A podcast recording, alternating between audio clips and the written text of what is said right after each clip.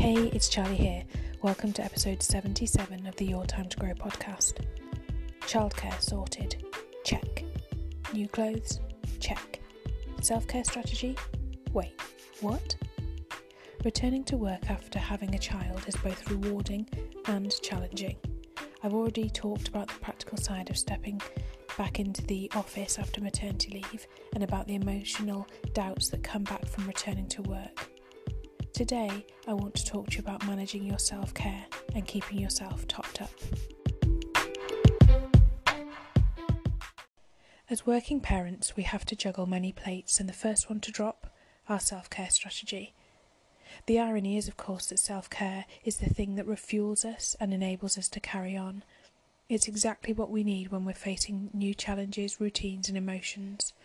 So, whether you're about to return to work or you've been back a while, if you haven't been working on your self care strategy, then now is the time. What refuels you and refills your cup is unique to you. It follows, therefore, that your self care strategy will be unique too. Self care ensures that you can continue work for the long haul. This is a marathon and not a sprint.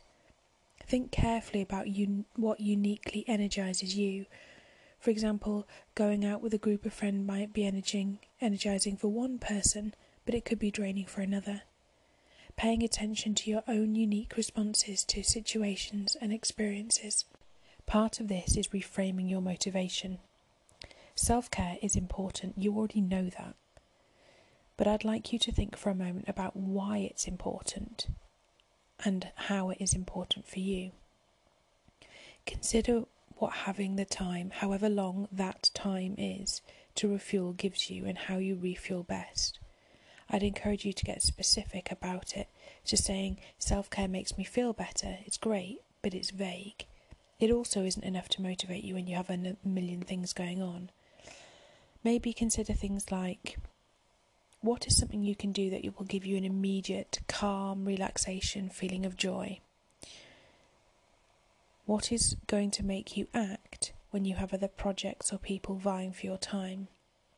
What do you enjoy doing? By reframing our why for self care, it allows us to find more consistent ways to incorporate it into our lives. For example, when I returned to work, one way I refilled my cup was running.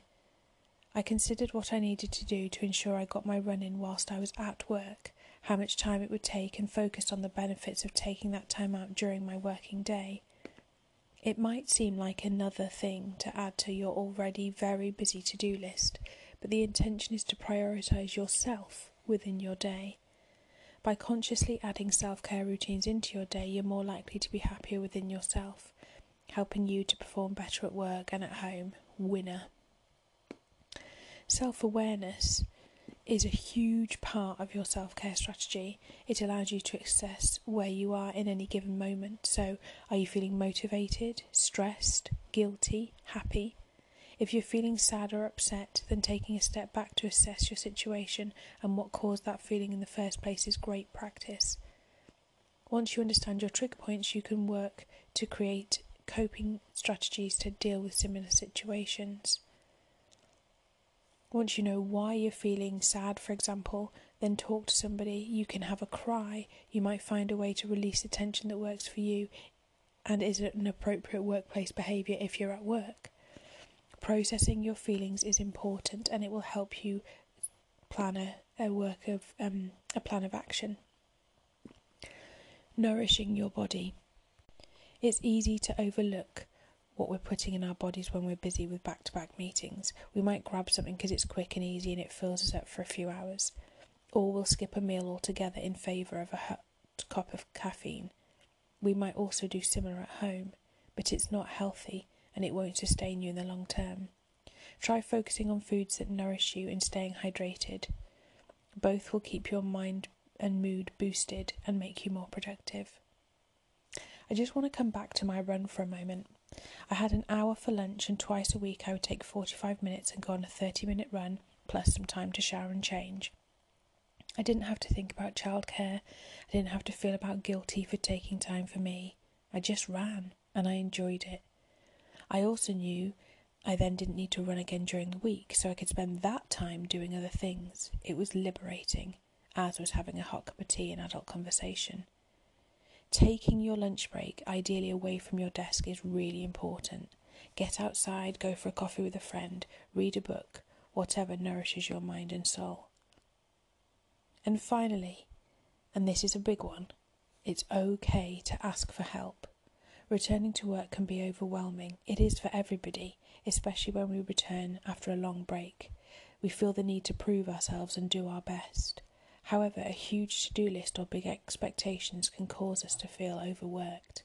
But this shouldn't be a normal state of being at work, and if it is, you need to take steps to change this. Speak to your manager, someone in HR, or if it's really too much, or if nothing is done about the problem, then consider moving on to another role. That's something that I can support you with if you need. While we usually get our support from talking to friends or family or simply taking a break, sometimes more is needed. That's where people like me come in. Consider talking to a professional.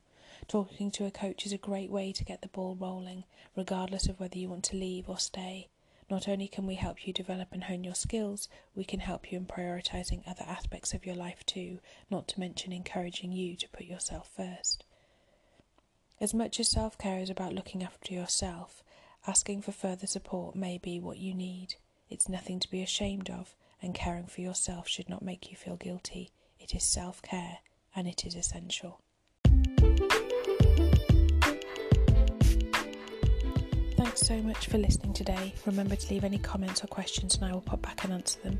You can also join my LinkedIn group for live videos, webinars, and wisdom from the rest of the tribe. If you need help with your self care strategy or any other work or personal challenge, get in touch over at yourtimetogrow.com where you can find access to my free career management suite, including a guide to self care. Join me back here next Tuesday for the next episode.